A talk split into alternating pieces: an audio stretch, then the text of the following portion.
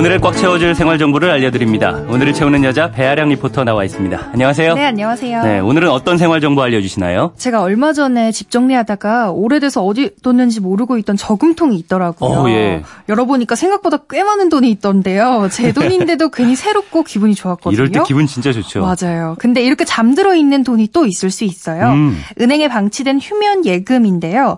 휴면 예금은 말 그대로 저축을 한 후 일정 기간 찾아가지 않은 예금을 말해요. 네. 예금 잔액을 기준으로 만 원 미만은 1년 이상 거래가 없을 때 거리, 거래 중지 계좌, 그러니까 휴면 예금 계좌로 분류됩니다. 네. 금융감독원에 따르면 2016년 말을 기준으로 1년 이상 입출금 거래가 없거나 만기 후 방치된 휴면 예적금 계좌가 약 1억 2천만 개고요. 돈으로는 17조 원에 달한다고 해요. 네. 휴면 예금의 대표적인 사례 몇 가지가 있거든요. 내가 해당되는 건 없는지 한번 살펴보시고 잊고 있는 돈이 있진 않은지 확인해 보시는 것도 좋을 것 같아요. 음, 17조가 휴면 계좌로 잠들어 있는 거면 엄청나네요. 맞아요. 휴면 예금의 사례라면 주로 어떤 계좌인 건가요? 금융감독원이 대표적인 휴면 예금 다섯 가지 사례를 소개했는데요. 네. 첫 번째는 자녀를 위해 만든 school banking 계좌입니다. 만약 자녀가 초등학교, 중학교, 고등학교에 지금 다니고 있거나 아니면 이미 졸업했다 하더라도 school banking으로 급식비나 현장학습비를 납입하신 적이 있을 음. 거예요. 근데 졸업을 해도 school banking 계좌를 해지하지 않고 그대로 두는 경우가 많다고 해요. 네.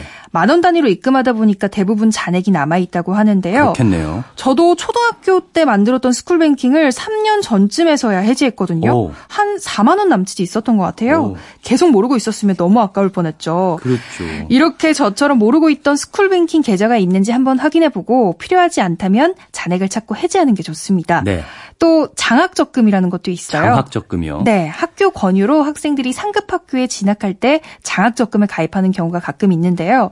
하지만 이것도 전학을 가면 잊어버리는 경우가 많아요. 음. 그래서 만기 경과됐다면 하루라도 빨리 잔액을 찾는 게 좋습니다. 이건 말고 또 군대에 있을 때 급여 받기 위해서 발급되는 통장 있잖아요. 이것도 제대하면 까먹기 쉬울 것 같은데요. 그렇죠. 이것도 대표적인 휴면 계좌로 꼽히는데요. 네. 지금이야 사용하는 계좌를 그대로 쓰거나 아니면 원하는 은행 계좌를 만든 후에 입대하지만 예전에는 군대에서 자대 배치를 받으면 부대에서 거래하는 은행의 통장을 일괄 개설해서 급여 통장으로 사용하곤 했어요. 음. 그래서 제대를 하면 군 대에서 이용하던 군대 급여 통장을 계속 이용하지 않거나 아예 까먹고 있는 경우가 많은데요. 네.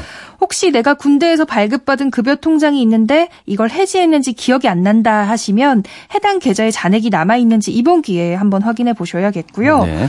또 이것 말고도 대출 받으면서 만든 이자 자동이체 통장도 잠든 계좌가 되기 쉬워요. 대출을 받을 때에는 이자, 이자를 납입하는 입출금 통장을 함께 개설하는데 대부분 대출을 전액 상환한 후에도 대출 이자 자동이체 계좌를 해지하지 않기 때문인데요. 네. 대출이자 연체 안 되게 하려고 이자보다 많은 금액을 입금해 놓잖아요. 그렇죠. 그래서 계좌에 잔액이 남아 있는 경우가 많다고 합니다. 음. 또 만약 주거래 은행을 변경하셨다면 잊고 있던 장기 예적금에도 잔고가 있는지 확인해 보는 게 좋습니다. 예적금과 신탁은 거래 은행을 변경할 수 없어서 주거래 은행을 변경하더라 해도 기존 은행과 만기까지 거래를 해야 하는데요. 가입했다는 사실 잊어버리거나 네. 변경된 연락처를 기존 거래 은행에 통지하지 않아서 만기 사실을 통보받지 못하는 경우도 발생한다고 해요. 음. 따라서 주거래 은행을 변경하셨다면 기존 거래 은행에서 가입했던 상품이 있는지 꼭 살펴보셔야 할 것 같아요. 예, 좋네요. 그런데 휴면 계좌는 어떻게 확인할 수 있어요? 딱 두 글자만 기억하시면 됩니다. 파인인데요. 파인이요? 네, 금융감독원이 운영하는 금융 소비자 정보 포털로 주소는 파인.fss.or.kr이고요. 여기 들어가시면 모든 금융 자산을 쉽게 조회하실 수 있어요. 네. 예금뿐만 아니라 보험금, 카드 포인트 등을 조회할 수 있는 각각의 웹사이트들을 모아놨습니다. 음. 아니면 내 계좌 한눈에 홈페이지에 들어가셔도 확인이 가능해요. 네. 주소는 accountinfo.or.kr인데요.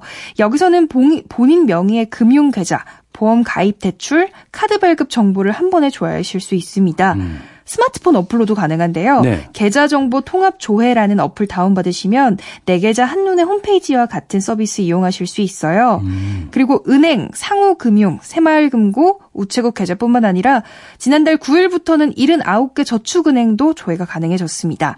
서비스가 확대되면서 금융감독원은 저축은행 중앙회, 금융결제원과 함께 지난달부터 6주간 미사용 계좌 찾아주기 캠페인을 진행 중인데요. 네. 1년 넘게 계좌를 사용하지 않은 고객에게 계좌 보유 사실과 정리 방법을 이메일이나 문자 메시지로 개별적으로 알려주고 있어요. 네. 사이트는 공인인증서나 휴대폰으로 인증하면 이용하실 수 있는데요. 음. 모바일 앱에서는 간편 번호로도 인증이 가능해요. 음.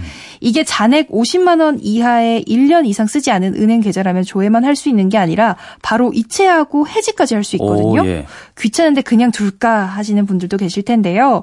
휴면 계좌는 대포 통장으로 악용될 수 있기 때문에 안 쓰신다면 방치하지 마시고요. 꼭 음, 해지하시는 게 좋습니다. 그렇겠네요. 이게 모르고 있던 내 계좌가 있는지 오늘 한번 확인해 보셔야겠어요. 있다면은 그냥 둘 게 아니라 fine, F-I-N-E나 내 계좌 한눈에 홈페이지를 통해서 해지하는 게 훨씬 좋겠네요. 오늘을 알차게 채울 꽉 찬 정보였습니다. 지금까지 오늘을 채우는 여자 배아량 리포터였습니다. 감사합니다. 감사합니다.